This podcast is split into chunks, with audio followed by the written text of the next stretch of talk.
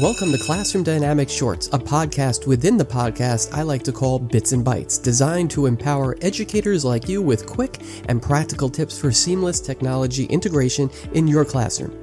Hi, everybody, I'm your host, Adam Todd, and together we'll explore the ever changing world of educational technology. Bits and Bytes brings you bite sized episodes lasting five minutes or less, packed with innovative tricks, tools, and strategies to enhance your teaching experience and engage your students through the power of technology. So, whether you're a seasoned tech enthusiast or just dipping your toes into the digital waters for the very first time, these short bursts of inspiration will help you navigate the ever changing landscape of educational technology. So, let's integrate bits and bytes into your classroom for a more enriching and impactful learning environment. This is Classroom Dynamics Bits and Bytes, the podcast within the podcast. Calling all educators. Are you ready to inspire creativity and engagement in your students?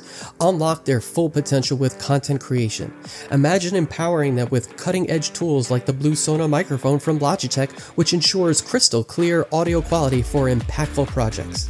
Logitech offers a full range of content creation solutions, from audio equipment and cameras to lighting and editing software. Plus, they have a suite of education solutions tailored for classrooms, elevating the learning experience for students and educators alike. Empower the next generation of creators by exploring the possibilities at logitech.com/education today. In this preview Bits and Bytes podcast within the podcast episode, we recently sat down and spoke with Elaine Atherton, the head of programs at the Scratch Foundation. With her vast experience and passion for fostering creativity and learning, Elaine is bringing innovative changes to education through the platform of Scratch. We explored her vision, ideas, and aspirations for empowering educators and learners alike. Get ready to be inspired as we discover the exciting possibilities that lie ahead with Scratch in education and technology.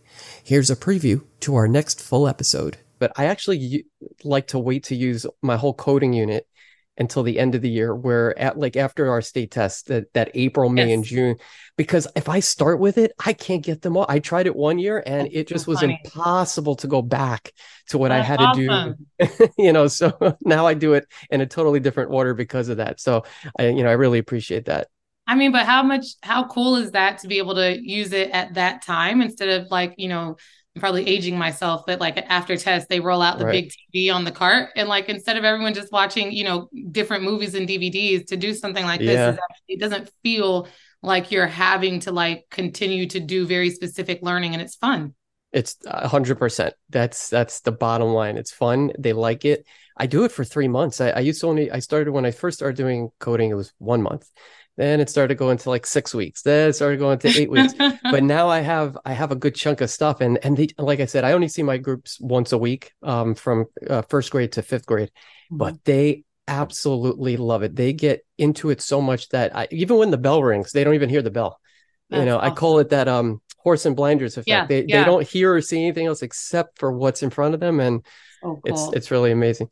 What's the coolest corner of the world that you've heard scratches being used in? Coolest corner of the world? That's a fantastic question.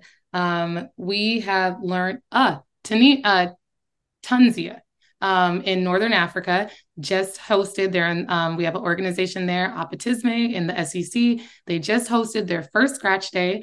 Um, they had, I believe, over 400 participants. They've never had a Scratch Day. Um, it is not a very populated area in Northern Africa.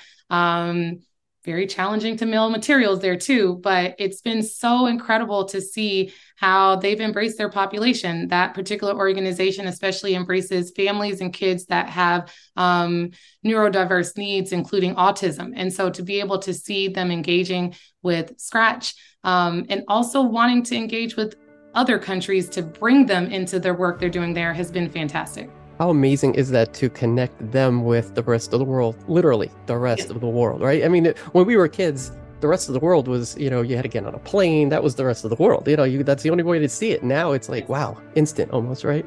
Unless you had an encyclopedia um, maybe a nerd fact but like right. my favorite thing to do as a four year old and five year old was look at pictures in the encyclopedia. That actually is what inspired me to learn to read because i wanted to know the words. Mm. so that was how we got around the world um, back then anyway. Right